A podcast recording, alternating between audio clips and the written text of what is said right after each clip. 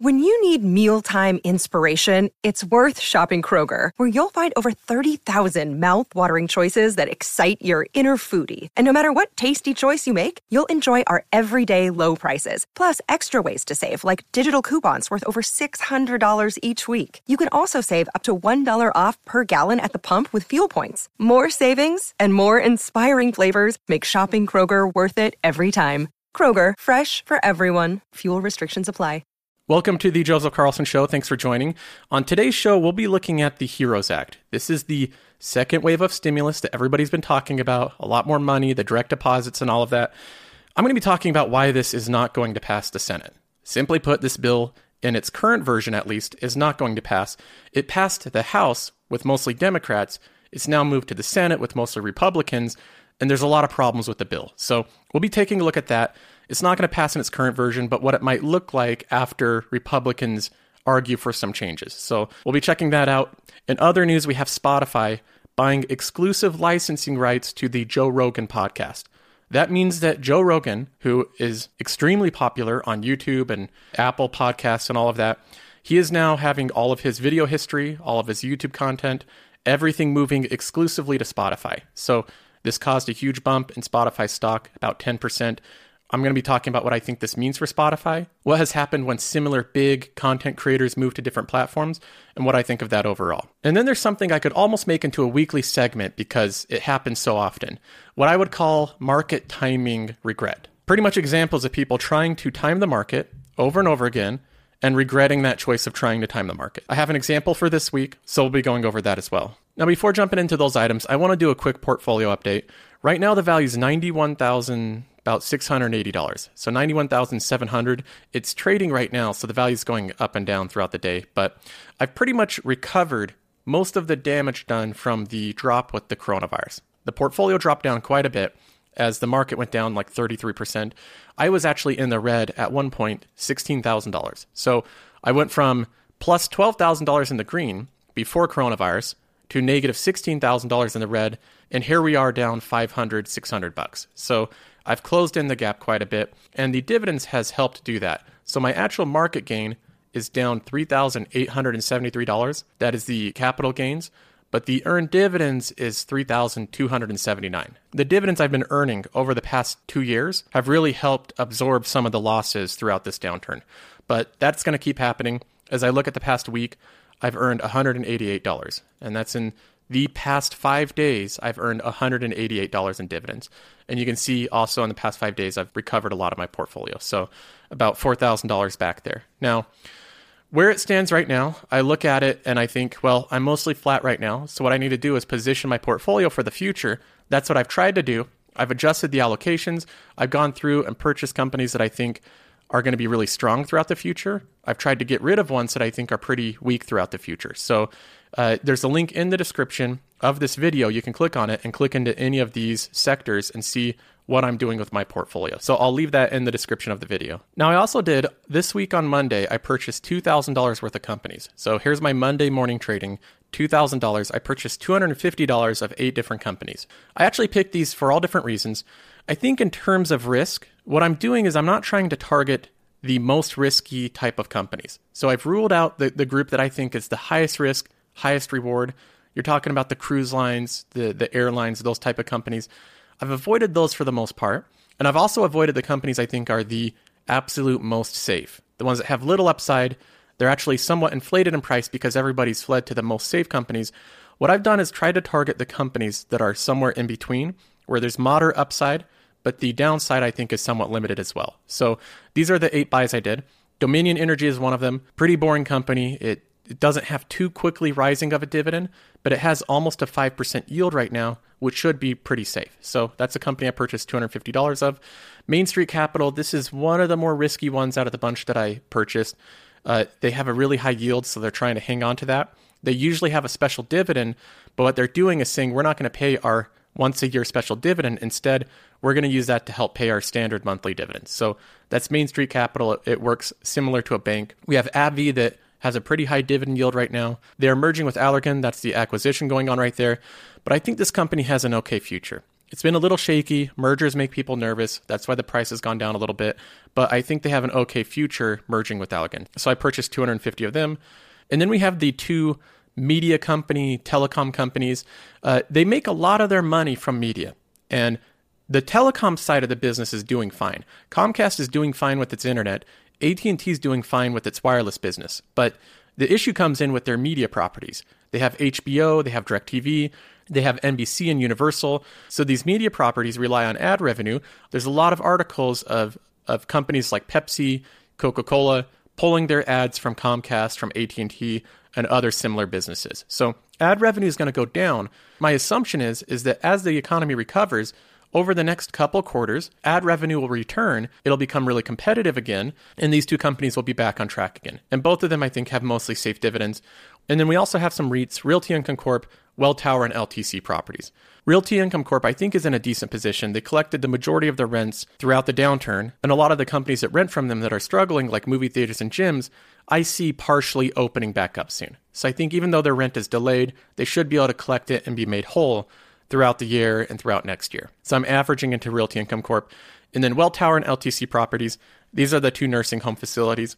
Pretty much the same thesis. I think as the coronavirus becomes less and less of a threat, as we come up with ways to deal with it and treatments and better methods of dealing with it, I think that the premise of these two companies holds the same. We have aging population. I think they'll have continued demand in the future. So that's two thousand dollars. Quite a bit of money spent. This Monday morning, I put in this purchase, two thousand dollars of these different companies. And I actually went through and added up what this adds to my monthly income. So at the current price that I bought these companies, the current yield that they were offering, I went through and added up what each one of them add to my monthly income and then added up the total. With this individual purchase of two thousand dollars, I add nine dollars and seventy-eight cents to my monthly income. So there's the, the possibility that one of them cuts their dividend or lowers it. That would lower that nine dollars and seventy-eight cents a bit.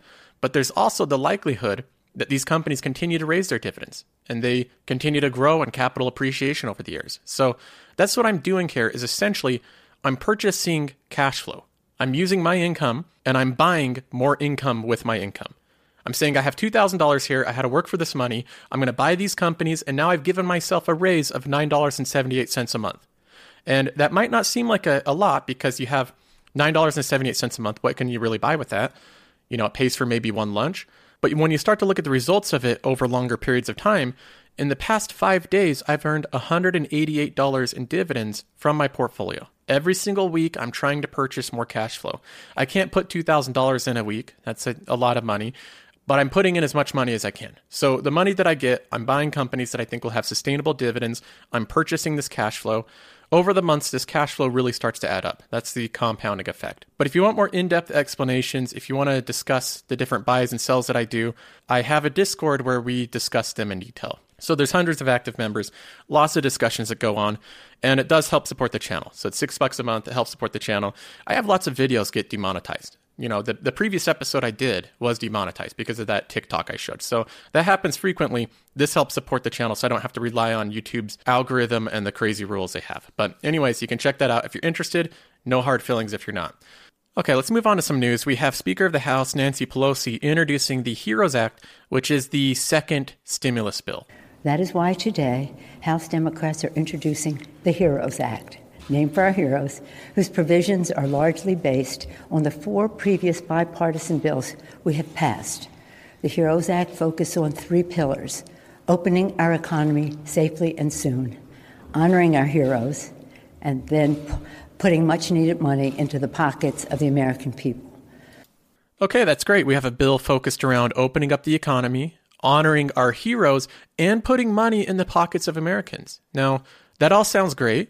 I don't know why Republicans would oppose such a bill. So it, it turns out they are. They're opposing it quite a bit. Let's go ahead and take a look at why I think this bill really has no chance of passing. So first of all, let's look at how this bill made it out of the House. How did it get passed? It says the proposal, which passed two hundred eight to one ninety-nine, that's very narrow margins there, two oh eight to one ninety-nine. It says fourteen House Democrats, many of whom were elected in two thousand eighteen from swing districts, voted against it. One Republican, Representative Peter King of New York, voted in favor of the bill. So this is a heavily divisive bill, split pretty much down party lines. The only people that voted against party lines was one Republican that's in New York and fourteen House Democrats that have some exposure to Republicans. They live in swing districts. So this bill has very little support from Republicans, to put it lightly. Mitch McConnell said, quote, "It's a parade of absurdities that can hardly be taken seriously." And he said that even though him and, and President Trump have agreed that there probably needs to be a second bill, that, quote, "It's not going to be a three trillion dollars left-wing wish list like the speaker is apparently going to try to jam down the throats of her majority." So that's Mitch McConnell's thoughts on it. We also have other Republicans like Steve Scalise. He's the House whip. He sent out an email to all the, the House G O P offices saying that Pelosi is aimed at, quote, "exploiting the COVID nineteen public health crisis by attempting to force the inclusion of a socialist wish list of policies that have nothing to do with the public health and economic emergency." And this outlines really what is the main issue with the bill, is that a lot of the, the provisions in it, a lot of the things in it, are things that Democrats have wanted that have far predated the coronavirus, far predated this current economic emergency. So you're talking about things like expanded union giveaways, uh, student loan forgiveness, lots of immigration provisions. These are all highly partisan things, things that Democrats really support. They have supported for a long time, and things that Republicans definitely oppose. So just to give a couple examples of how partisan this bill is, we can look at a Vox article here that talks about immigrants. It says, "Immigrants were largely overlooked in the U S coronavirus response. The latest relief bill aims to fix that." Now, this isn't talking about immigrants that come through the normal legal immigration services. This is talking about undocumented immigrants. It says that the cash payments to immigrants and their family. The bill would issue coronavirus stimulus checks to unauthorized immigrants and their families who are currently excluded from such relief under the CARES Act. They would become eligible for the first round of stimulus checks, which the government started sending out in April, as well as the proposed second round of checks, which would amount to up to twelve hundred dollars for each tax filer and each of their dependents, depending on household income.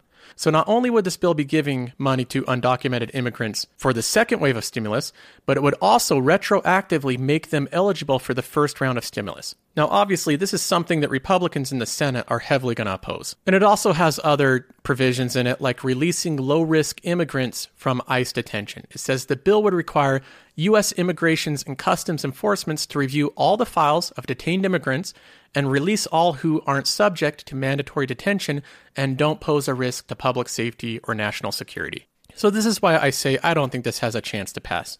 Giving money to undocumented immigrants, releasing immigrants from ICE detention, student loan forgiveness, having union payouts, all these type of things are things that Republicans heavily oppose. So when you see the videos, the, the content being created, talking about bills passing the, the House that's controlled by Democrats, you have to realize it has to go through a Republican-controlled Senate. Then it has to be signed by the president. So it has a long way to go. And these type of provisions are things that will hold this bill up from being passed. Republicans will oppose it. They will argue back and forth. They might come to an agreement, but they might not. There's actually a debate and a, a pretty big divide between Democrats and Republicans on the second round of stimulus of the fundamental way they want to address it. So Democrats are more in the camp of where they want more of the same version of the stimulus, just an expanded version of that. They want to give more direct payments to people and extend the amount of the stimulus unemployment, the six hundred dollars a week. Republicans are on the side where they want it to be more of an incentive to go back to work. So that's what their main focus is. So there's this big divide between the two. It points out here that Kevin Brady of Texas is favoring more targeted policies that would give employers incentives to put people back to work. He worries about the six hundred dollars a week. We pointed out that a lot of people are making more money staying home than they were working. So that's something of concern to him. We also have Mitch McConnell saying that the next bill must include a measure to shield companies from liability during the pandemic, which will also help businesses reopen more quickly. So he thinks a lot of businesses are concerned about liability issues. If you have any employee come in and they get sick for any reason with coronavirus, they might get sued out of business. So that's a huge worry for employers. They're trying to come up with some type of liability coverage for companies. So you can see the two different sides of this. The Democrats are wanting a more expanded version of the first bill. Republicans are largely wanting it to be more incentivized to go back to work. So there's there's different sides to this. What it comes down to is they're going to argue about this. This isn't going to be passed in its current version. And I haven't seen much support from President Trump either. So he hasn't said, we strongly need a bill, figure it out really fast. He hasn't been putting that type of pressure on Republicans. So this gives Republicans a little bit more leeway to argue back and forth with Democrats in the Senate. Right now, we really don't know what's going to be passed. All I can say is it's not going to be the current version that was passed in the House. It's going to be completely different than that. Don't get your hopes up on these different provisions that have been included to stay in there. I think it's extremely unlikely.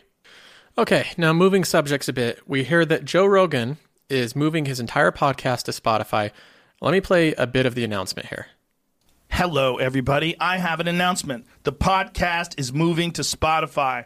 I signed a multi-year licensing agreement with Spotify that will start on September first. Starting on September first, the entire J R E library will be available on Spotify as well as all the other platforms. Then somewhere around the end of the year, it will become exclusive to Spotify, including the video version of the podcast. So there you have it. His entire podcast library on YouTube, every single video that he's ever done is going to be moved over exclusively to Spotify. And Spotify will allow video viewing on their platform. So Spotify is making a big push for this, obviously paying Joe Rogan to be exclusive on their program. But this is what's going on. He's not going to be on Apple Podcasts. He's not going to be on YouTube anymore. Uh, he'll still have a YouTube channel that will show clips, but those clips are just going to be advertisements. They're going to show little clips of the episode, and then people will view those clips. They'll want to view the full episode, so they'll move over to Spotify. That's the idea behind it. Now, I'll say that Joe Rogan, his podcast, is probably one of the most successful podcasts ever. It's a pioneer of podcasts. It's influential. It's iconic. It's trend-setting. It's at the cultural center of podcasting. So this is a really big deal. And you can see how this was received by investors. Spotify stock jumped up almost eleven percent since this announcement. So investors view this obviously as a huge win for Spotify. They're viewing it as a huge positive. I think so as well. I think it's fair to value it that way. Now, this obviously sends a clear message to Apple Podcasts and YouTube. Spotify just stole one of their top downloaded, top viewed podcasters. That's something that I think is is notable, something that YouTube and Apple should look at, because Spotify is really presenting itself as a clear threat there. So we'll see how they react. They haven't really responded in any way. We'll see if they make any business changes, if they try to have exclusive uh, content creators as well, but we haven't seen anything so far. Now, this all lends itself to a bigger strategy. Spotify has been making a transition over the past couple years. Originally, Spotify was focused on music. It says here in the Barron's article that Spotify has been buying podcasting production companies, spending more than four hundred million dollars in two thousand nineteen. But most of those shows from companies like Gimlet, and for those of you who don't know what Gimlet is, it's like a high-quality production company for podcasts, said had remained available on rival platforms, including Apple. The company had previously described podcasting as an added benefit for listeners. That's where Spotify was on the issue a couple years back. Podcasting was just this added thing. Their main focus was music, but sure, we'll include podcast R S S feeds on our platform. Now they seem to have changed their tone to shifting from music to podcasting. They say Spotify said earlier this year that it was, quote, now seeing a clear indication that podcast usage is driving increased overall engagement and retention. And quote, our podcast users spend almost twice as much time on the platform and spend even more time listening to music, C E O Daniel Ek said. This is what they're seeing now, that podcast users are driving more retention, they're they're listening longer, they're more engaged on it. This is something that they're wanting, and it seems as though Spotify has really tried to hone in on this. They want to be the premier podcast service. Now, to accomplish this, making Spotify to be this premier go-to podcasting service is going to be very difficult and very expensive for Spotify. It's already very expensive. Buying Joe Rogan, they didn't disclose the amount, but it had to be somewhere well over one hundred million dollars. So to get this type of influential person that has this many viewers on this many different platforms that go exclusively to your platform has to be a big payday. It's going to be expensive for Spotify to do this, and to get the amount of people to migrate from one service over to another and then to convert into paying customers, that's a really difficult thing to do. A lot of people, from what I've observed, seem very reluctant to move from one platform to another. A lot of people that enjoyed the Joe Rogan podcast on YouTube, they really don't seem too concerned to move over to Spotify, if you browse through some of the comments. Now, I've seen even more evidence of this with the Twitch and Mixer drama. Now, if you're not familiar with this, twitch dot t v is a website that you can go to to watch people play games. They can live stream games. They can run advertisements, and that way they make some money. The top streamers make a lot of money. So they get anywhere from like fifty to one hundred thousand current viewers at once, and they can run ads and, and sponsorships and make all sorts of money that way. But Twitch T V is by far the most popular website in gaming streaming. And this whole sphere is by far the biggest player. Microsoft made a competitor called Mixer. It functions almost identically. It's just a website you go to. You can also watch people stream. Well, Microsoft thought there's nobody on our platform. There's no viewers. There's really no big name streamers. The way that we can grow our platform is by buying some of the top streamers from Twitch. And that's exactly what they did. They bought the rights exclusively from two of the top streamers, one of them called Shroud and one of them called Ninja. And the outcome of this was a little bit different than some people predicted. Only fifteen percent of U S viewers who watched Shroud on Twitch in October also watched Shroud on Mixer. So he saw an eighty-five percent reduction in the amount of people that were willing to follow him from Twitch to Mixer. And also keep in mind, moving from Twitch to Mixer is literally just a U R L. You're typing in a different U R L. You don't have to have an account. You don't even have to have a free account. You can view his stream with no sign up. And eighty-five percent of people thought, you know, uh, there's someone else I can watch, so I'm not going to follow him over to Mixer. Then we have Ninja, likewise, having the same type of issue. He was paid a lot of money to move over to Mixer. We know that because just on Twitch, he had an enormous amount of subscribers, and subscribers on Twitch are paid. So unlike YouTube, where you can subscribe and just watch the videos for free, you can follow on Twitch, but if you subscribe, you're paying like three to five bucks a month. So he had an enormous amount of subscribers. He was making at least a million dollars a month doing his thing on Twitch. So we know that Microsoft paid him an enormous amount of money to move over to Mixer. The issue is not many of his viewers followed. He was getting anywhere from fifty thousand plus viewers at a time on Twitch. When we look at Mixer, right now he's streaming and he has five thousand views. So what this shows me, these huge drop-off in viewership from one platform to the next, even when it's such an easy immigration from Twitch to Mixer, it's literally just a U R L difference and it functions almost identically. It shows me a strong reluctancy from people to move from one platform to another. People get comfortable with YouTube, they get comfortable with their podcast service, and unless there's something they incredibly, uniquely want to watch, they're not really going to move over to another platform. So that's something I would keep in mind. If you're looking at Spotify stock and you're thinking that the amount of viewers that watch Joe Rogan on YouTube and Apple Podcasts are going to follow him to Spotify, I think you're going to see the same type of fall off. eighty-five percent of people are just going to stick with the platforms that they like, and a small portion will follow them over to Spotify. To have an overwhelming migration to Spotify, they really need to have pretty much all the top podcasters, which would be really expensive to do. So uh, I'd keep that in mind with the investment aspect of it. Just in general terms, I am kind of disappointed to see him move over to Spotify. Uh, in terms of a consumer, I like the Joe Rogan podcast. I also like Spotify. I have a premium account, so it's not because I can't view it, but I think he's more influential when he's broadcasting to everybody. So having him move to Spotify, I think, is going to lessen his overall influence. And I think that it's interesting to have people like him instead of just mainstream media. So it's a little bit disappointing from that perspective, but I don't blame Joe Rogan at all. He probably made a fortune with that transition. And with that in mind, Spotify, if you're still writing big paychecks, uh, you know my email. So let's let's get in touch. Okay, now moving on, I want to address one example this week of market timing frustration. These are people that have tried to time the market. It hasn't worked out, and they have regret and frustration, and they express it online. So this one is an anonymous post. Let me go ahead and read it. It says, am I losing my mind for thinking this market is completely disconnected from reality? It seems like the bad news outweighs the good news ten to one, yet any slightly positive news gets traded like it's from the oracles of God, and any bad news, no matter how dire, gets traded like it's already priced in.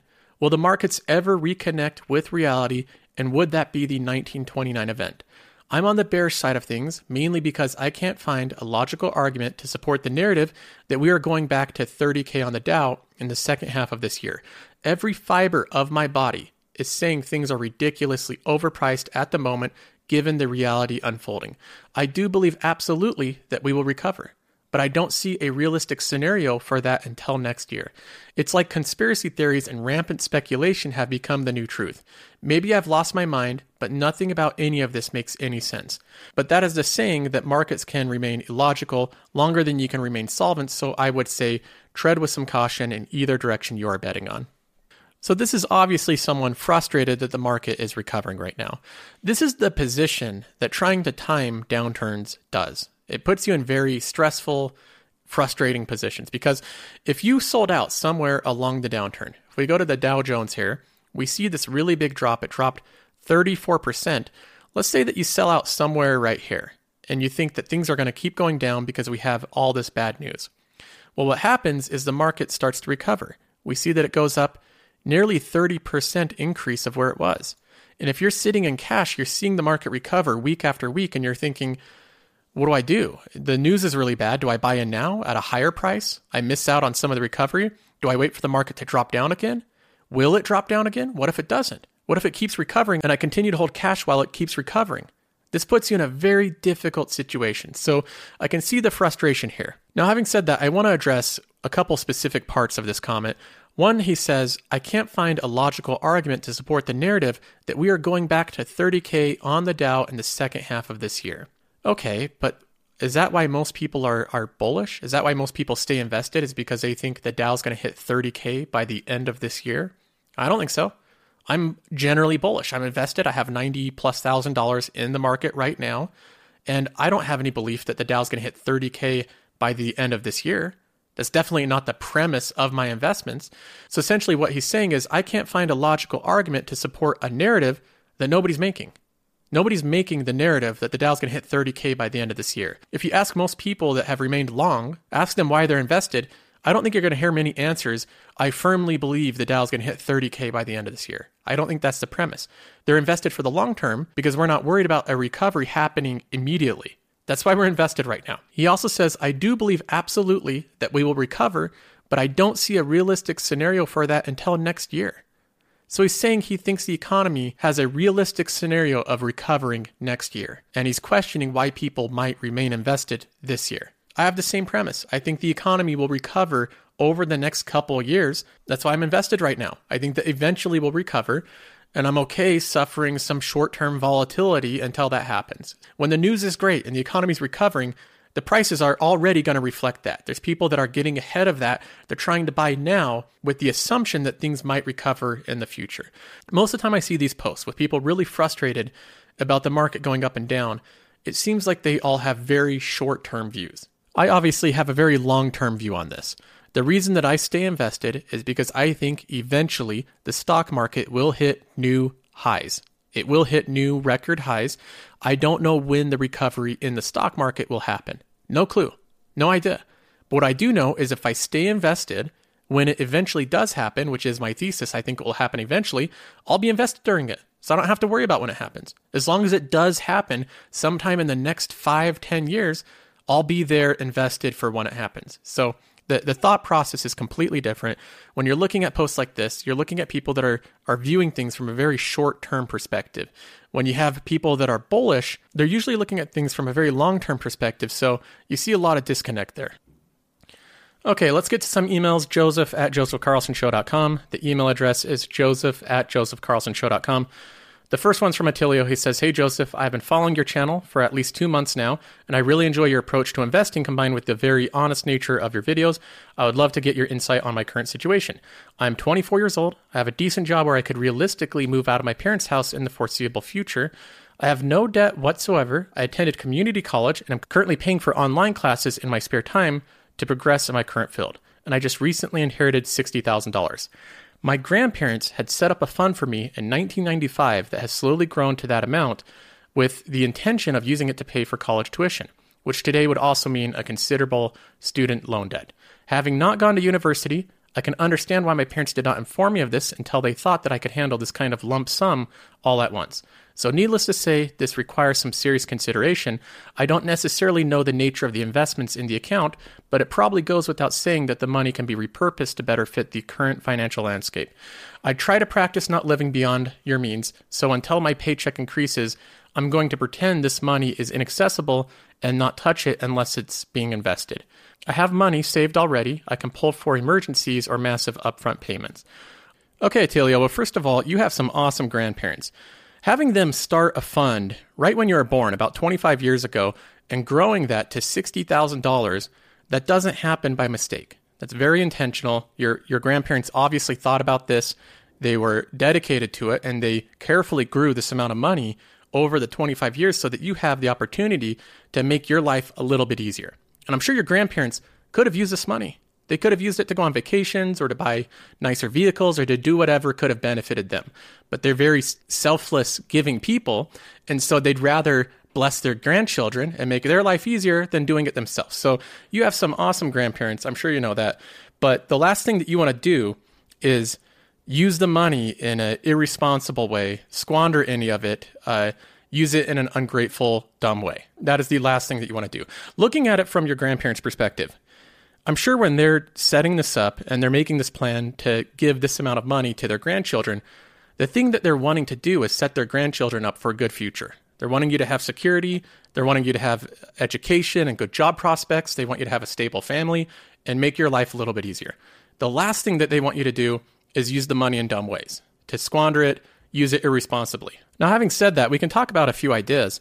First of all, I wouldn't discredit what the current investments are right now. I would take a look at them and see what the money's actually invested in. Because you say the sixty thousand dollars is in a brokerage account, but you don't know exactly what it's invested in. I would take a look at it. It might be invested in really good things. It sounds like your grandparents are thoughtful, good stewards over money. They're they're thoughtful, considerate people. They probably have it invested in decent things. So I wouldn't discredit that. The best course of action might be just to leave it for the time being in the current investments it's in. And if you need to transfer that money over to a brokerage you control, you can do that through an account transfer where it won't sell any of those securities. So I would take a look at that, see what it's invested in. You might just keep it. That might be the easiest solution for now. Uh, other options, if you want to move it or if the money's in cash for some reason, um, there's a couple different thought processes here. The one that I like is dollar cost averaging. Like the different posts I was reading, some people are frustrated because they have money in cash and the market goes up. That happens all the time.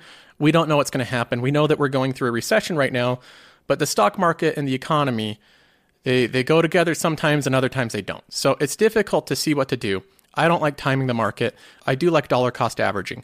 If you have something like sixty thousand dollars, an option that you might consider is something where you do bulk investments on an incremental basis. So for instance, you might put ten thousand dollars into the stock market and you do that every quarter. So every three months you throw ten thousand dollars in.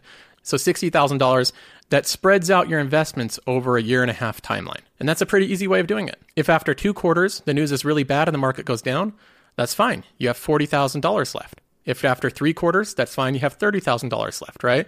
It just spreads it out. It spreads out the risk. It makes it so that you don't feel so bad about timing the market one way or another. You have this lump sum, put it in ten thousand dollars every three months. Don't worry about timing the market. So that would be my other suggestion. And as far as picking individual companies, I would hold off on that with your grandparents' inheritance. I wouldn't feel comfortable doing that. So if I inherited sixty thousand dollars from my grandparents, uh, I would feel more comfortable picking individual stocks with my own money, the money I've worked for, and I'm betting on these different companies and I've done my research and analysis on them. I'm okay if I lose money that I earned.